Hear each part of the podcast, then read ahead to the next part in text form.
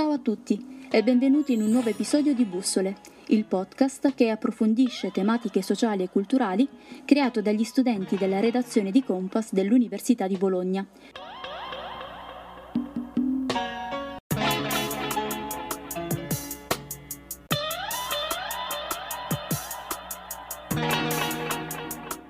L'episodio di oggi è curato dai componenti della redazione giovani ed è dedicato agli effetti che il Covid ha avuto sulle generazioni più giovani.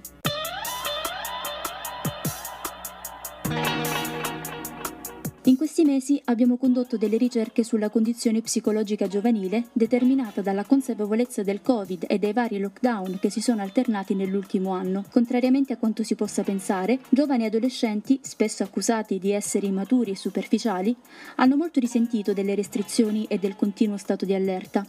Stando a quanto emerso dallo studio condotto dalla Fondazione Italia in Salute nel corso del 2020, il 40,2% della fascia giovanile del campione ha avvertito forme di disagio e il 34,7% dei giovani ha presentato accenni o veri e propri sintomi di depressione.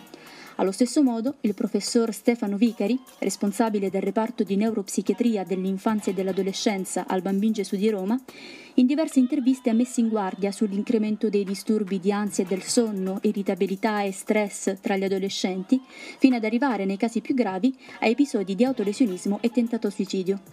Si tratta di dati allarmanti, che tuttavia non sorprendono se si considera come e quanto la quotidianità di bambini, adolescenti e giovani sia stata stravolta.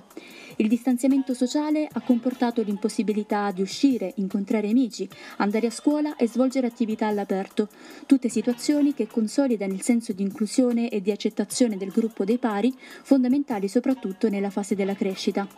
La mancanza di routine ha rappresentato una perdita di orientamento e di stabilità, ma più di tutto la paura di vedere nonni e genitori contagiati e magari di esserne la causa ha innescato tutta una serie di effetti psicologici negativi che sono stati posti al centro di numerosi studi e ricerche. Ecco quindi che anche la nostra redazione ha deciso di approfondire questa tematica attraverso la testimonianza diretta di psicologi e professionisti del settore. Ripercorriamo insieme le interviste che abbiamo realizzato, passando la parola ad Elena che ci parlerà del suo incontro con Orsola Perri. Orsola Perri, psicologa e psicoterapeuta, ci ha offerto il suo punto di vista circa la condizione giovanile durante prima e seconda ondata di pandemia, attraverso la sua personale esperienza presso l'Humanitas di Firenze. Ciò che è emerso è stata innanzitutto la componente di iperattività ed irrequietezza che hanno contraddistinto l'atteggiamento dei suoi pazienti, soprattutto i più giovani, sfociate in seguito in rabbia e frustrazione. L'immobilismo e la rottura della routine hanno fatto da padroni ed hanno avuto conseguenze pessime sull'umore. La nostalgia dell'ambiente scolastico, anche se in un primo momento accusata meno da coloro che già erano soggetti a problematiche di tipo relazionale, correlate a depressione o ansia, che vedevano in questa mancanza una sorta di vantaggio, ha contribuito ad alimentare rassegnazione, senso di solitudine ed insofferenza. L'assenza di prospettive future e l'inconsapevolezza circa la fine di questa anomala situazione ha comportato l'aggravarsi di condizioni psicofisiche già problematiche, aggiungendo nuove tipologie di crisi in coloro che non avevano sofferto in precedenza. A tutto questo si è sommata poi la paura di essere etichettati come untori, come spesso veniva riportato da vari titoli giornalistici, quando avvenivano gli assembramenti dei più giovani, additati molteplici volte come principale causa dell'aumento dei casi di Covid e come irresponsabili. Nonostante questo, la psicoterapeuta Perry ci ha raccontato di aver riscontrato sia una notevole capacità di adattamento nella fascia che va dai 16 ai 30 anni, nonostante le numerose difficoltà riscontrate, sia un attaccamento di queste alla realtà ed un'autoconsapevolezza della situazione tutt'altro che scontata. L'esperta, chiudendo l'intervista con un consiglio, ha invitato tutti, e non solamente i giovani, a fare tesoro dell'esperienza vissuta, cogliendo questo come un momento per lavorare su noi stessi, al fine di non trovarci impreparati una volta tornati alla totale normalità. Una speranza con cui tutti noi conviviamo da ormai più di un anno. Ma cosa significa essere psicologi ai tempi dei social in piena pandemia? Ce lo spiega la nostra Barbara.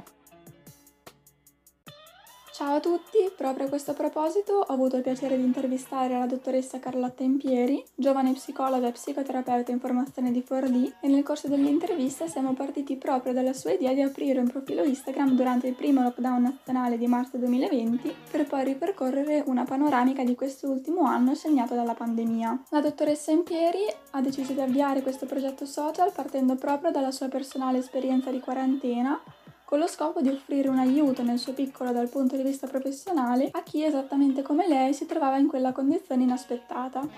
Il fatto stesso di non poter esercitare la propria professione di persona e di trovarsi dunque improvvisamente con tanto tempo libero a disposizione l'ha spinta a chiedersi come potesse rendersi utile, motivo per cui ha iniziato a pubblicare una serie di post e stories dedicati in cui offriva consigli e indicazioni su come affrontare al meglio la situazione di lockdown forzato. I suoi interlocutori privilegiati erano i giovani, in particolare adolescenti, ma anche gli stessi genitori, bisognosi di strumenti utili a spiegare ai bambini più piccoli cosa stesse succedendo e allo stesso tempo bisognosi di consigli su come rapportarsi con i figli adolescenti verso i quali andare anche a captare e individuare possibili campanelli d'allarme su comportamenti insoliti. Se inizialmente partiva proprio dalla sua esperienza di quarantena per poter offrire questo supporto alle persone che soffrivano in questa situazione particolare, successivamente ha deciso però di proseguire proponendo anche temi differenti e dunque non legati al Covid, partendo proprio dai propri interessi.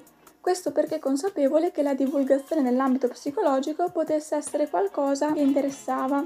Infatti la psicologia è un po' ovunque e il fatto di dare indicazioni a chi non è del settore può sempre essere molto utile. Utilizzando così un linguaggio semplice, fruibile, fonti attendibili ed un approccio professionale, quindi onesto e sincero, si è messo a disposizione dei suoi follower rispondendo a quesiti più comuni come è normale che non abbia voglia di far nulla, dispensando piccoli consigli e consigliando invece di rivolgersi ad una professionista nei casi evidenti di bisogno di un percorso psicologico. La dottoressa Impieri ha così notato come si sia verificato un maggiore avvicinamento alla figura dello psicologo, nonostante purtroppo infatti ancora oggi si tratti di una professione tabù, si è registrata una maggiore curiosità. I social infatti avvicinano e questo approccio senza filtri, diretto, sincero, tipico di Instagram, è stato sicuramente vincente in tempo di pandemia. La psicologia raccontata sui social ha il valore aggiunto di poter diventare un qualcosa di fruibile a tutti, soprattutto per i più giovani. Infatti si parla di salute mentale, un argomento spesso tabù, tralasciato dalle istituzioni e dagli altri mezzi di comunicazione, e il fatto di portarla sui social in modo semplificato rende quindi la tematica disponibile ad un pubblico ben più vasto. In generale, quindi portare e comunicare la psicologia sui social è dunque utile per portare sempre più attenzione sul tema della salute e del benessere mentale. Infine, parlando proprio dell'impatto che il Covid ha avuto, la dottoressa ha sottolineato come la pandemia non ha fatto emergere nuovi disturbi mentali, ma ha enfatizzato quelli che già erano i disturbi prevalenti, ovvero la depressione, disturbi del comportamento alimentare e disturbi d'ansia. Nello specifico, parlando di giovani, nonostante sia sempre difficile generalizzare perché ognuno è diverso, oltre ad aver individuato la poca motivazione generalizzata e l'ansia per il futuro, ha notato come ad esempio per gli adolescenti sia stata un'esperienza particolarmente difficile. Infatti se da un lato qualcuno voleva comprensibilmente tornare a scuola, poiché è luogo determinante per la formazione della propria identità, dall'altro lato altri ragazzi, nell'isolamento forzato, si sono chiusi in una sorta di bolla e ora dovendone uscire faticano a rapportarsi con il mondo esterno e a ritrovare quindi un nuovo equilibrio. Consiglio finale della dottoressa Impieri alle nuove generazioni è quello di parlare il più possibile di se stessi, di come si sta, invitando quindi al confronto, all'ascolto e alla comprensione. Nell'esplorare questo mondo ci siamo anche chiesti come hanno vissuto questo difficile anno persone, soprattutto giovani, che già seguivano una terapia e lasciamo dunque la parola a Roberto per addentrarsi nell'area terapie comportamentali legate al Covid-19. Nel nostro percorso di interviste e approfondimenti riguardo la condizione psicologica dei giovani durante il Covid, ci siamo interessati anche al caso dei ragazzi e delle ragazze che già seguivano delle terapie comportamentali all'inizio della pandemia. Ho avuto così l'opportunità di fare qualche domanda alla dottoressa Cinzia Sanna, una pedagogista clinica ed educatrice che si occupa principalmente di ragazzi con la sindrome di Asperger. All'inizio dell'intervista, la dottoressa mi ha raccontato come anche la sola parola pandemia sia diventata una sorta di fantasma per questi ragazzi È infatti qualcosa di intangibile, qualcosa di indefinito e soprattutto qualcosa di spaventoso. Con un certo trasporto, poi, la dottoressa Sanna mi ha raccontato che c'è stata una generale regressione. Ad esempio, vari ragazzi che segue hanno dovuto incominciare o riprendere delle terapie farmacologiche. Mi ha raccontato poi anche delle storie che ha visto e vissuto. Mi ha quindi parlato delle lacrime dei ragazzi, del loro sentirsi in gabbia e anche di quella volta in cui è dovuto uscire di casa durante il primo lockdown e nonostante le restrizioni in quel periodo, perché una ragazza che seguiva minacciava il suicidio. I ragazzi Asperger non riescono a razionalizzare questo periodo e l'attesa più è lunga più è dannosa. In una forma mentis in cui la scala di grigi non esiste e tutto deve essere quindi o bianco o nero, il grigio per loro non è comprensibile, eppure se ne resta lì, impassibile, proprio come un fantasma. Le difficoltà a razionalizzare questo periodo sono poi legate anche alla quantità di notizie discordanti tra loro che sono in circolazione quotidianamente. Queste incongruenze, infatti, portano a crisi e scompensi, rendendo tutto ancora più precario e inaffidabile. La dottoressa mi ha anche raccontato come sia molto più complesso fare terapia in questo periodo. Infatti, in un momento in cui si privilegia la distanza, si capisce quanto sia bisogno del contatto, e questo i ragazzi lo sentono come. Talvolta il mezzo comunicativo migliore è un semplice abbraccio e per chi si occupa di lavorare con queste persone non è facile tradurre con le parole le sensazioni che si potrebbero comunicare con un semplice abbraccio. Anche la mascherina, poi, complica la comunicazione. Non a caso, per loro risulta essere molto più di un semplice fastidio. La mimica facciale ha infatti un ruolo decisivo nella comunicazione con un ragazzo Asperger e questa viene chiaramente a mancare quando si indossa una mascherina. Senza possibilità di contatto fisico e di mimica facciale, la dottoressa Sanna utilizza il tono della voce e lo sguardo per far capire ai ragazzi dove vuole arrivare con le sue parole, ma ammette che sono stati necessari anni di lavoro per riuscire a farlo. Si cerca, così, di mantenere la calma. Se prima si lavorava sull'autonomia della persona, ora ci si muove giorno per giorno. I ragazzi hanno bisogno di risposte, di punti fermi e di sicurezza in un periodo così complesso e incerto. Una volta tornati alla normalità, bisognerà riprendere gradualmente, senza fretta, e partendo dalle piccole cose per cercare di recuperare l'autonomia conquistata prima che arrivasse il lockdown. Ci avviamo verso la conclusione del nostro viaggio e non potevamo concludere senza rivolgere l'attenzione al mondo della scuola.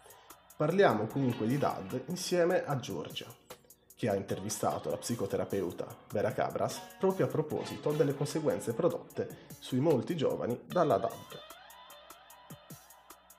Se la didattica a distanza ormai fa parte del nostro vocabolario quotidiano e delle nostre vite nell'ultimo anno, meno note e discusse sono le conseguenze psicologiche che i ragazzi si stanno trovando ad affrontare, venendo privati dell'istruzione in presenza. L'aspetto emotivo in questo periodo di emergenze e difficoltà che stiamo vivendo sembra passare in secondo piano rispetto a questioni più pratiche, lasciando così un'intera generazione di giovani nell'incertezza e nella solitudine. Per portare alla luce questa realtà complessa ho intervistato la psicoterapeuta e sessuologa Vera Cabras che con grandissima umanità e professionalità ha risposto alle mie domande, fornendo interessanti spunti di riflessione e consigli concreti adottabili in questo momento difficile. In riferimento all'impatto della DAD e dell'isolamento forzato di questi ultimi mesi, la dottoressa sottolinea come ci sia stato un cambiamento drastico e soprattutto non atteso, non immaginato e già questo mette di fronte a un qualcosa che fa paura, ovvero il dis sconosciuto, perché appunto genera disequilibrio. I giovani hanno provato disorientamento, paura dell'ignoto, una sensazione di ansia mista malinconia e tristezza per tutto ciò che manca e di cui si è privati. Recentemente Save the Children ha presentato i risultati di un'indagine condotta per loro da Ipsos, che cercava di valutare stati d'animo, pensieri ed aspettative di un campione di mille studenti fino ai 18 anni. La sfera della socialità ha subito di sicuro un impatto importante a causa della lontananza da scuola. Per quasi 6 studenti su 10 la propria capacità di socializzare ha subito ripercussioni negative, così come l'umore. Gli adolescenti dicono di sentirsi stanchi, incerti, preoccupati, irritabili, ansiosi, disorientati, nervosi, apatici, scoraggiati, stati d'animo di cui parlano prevalentemente con la famiglia e gli amici, ma che per più di uno su cinque rimangono un pesante fardello da tenersi dentro, senza condividerlo con nessuno. Se quasi un quarto degli adolescenti dichiara che in questo anno di pandemia ha capito che uscire non è poi così fondamentale e che si possono mantenere le relazioni anche via web, uno schiacciante 85% afferma invece di aver compreso quanto sia importante uscire con gli amici, andare fuori e relazionarsi dal vivo. Le conseguenze di tutto ciò sono svariate. Ci potranno essere persone che faranno più fatica ad affrontare il ritorno alla socialità, chi sarà comodo in questa situazione di asocialità e chi già ora vive le difficoltà di rispettare l'isolamento sociale che ci viene richiesto e che quindi sentirà l'urgente bisogno di rientrare in un mondo sociale al più presto possibile. Questa distanza però non porterà certamente ad una mancanza di empatia o tendenza alla solitudine in toto, poiché il fatto di esserci trovati tutti sulla stessa barca, soprattutto in questi mesi di lockdown, ha determinato una serie di iniziative sociali e collettive volte a portare l'attenzione anche alle fatiche e al dolore dell'altro. Le conseguenze della pandemia, anche di carattere economico, hanno certamente generato destabilizzazione e minato alcune sicurezze a livello lavorativo. Gli studenti che si trovano ad affacciarsi in questo periodo storico percepiscono quindi maggiore insicurezza e preoccupazione. In conclusione, questo periodo certamente complicato può però essere anche un'occasione per riflettere su se stessi, dedicare maggiore cura al proprio io e rallentare i ritmi di una vita condizionata da fattori esterni non sempre essenziali. È importante essere consapevoli e provare ad assecondare il costante bisogno di relazionarci e di stare con l'altro, anche nei momenti in cui sopraggiunge la noia e la rassegnazione. Riassaporare la bellezza di una chiacchierata con un amico, confrontarsi rispetto ai propri vissuti e provare a chiedere aiuto quando se ne sente la necessità. Sono i primi passi fondamentali per tornare a vivere e sentirsi liberi.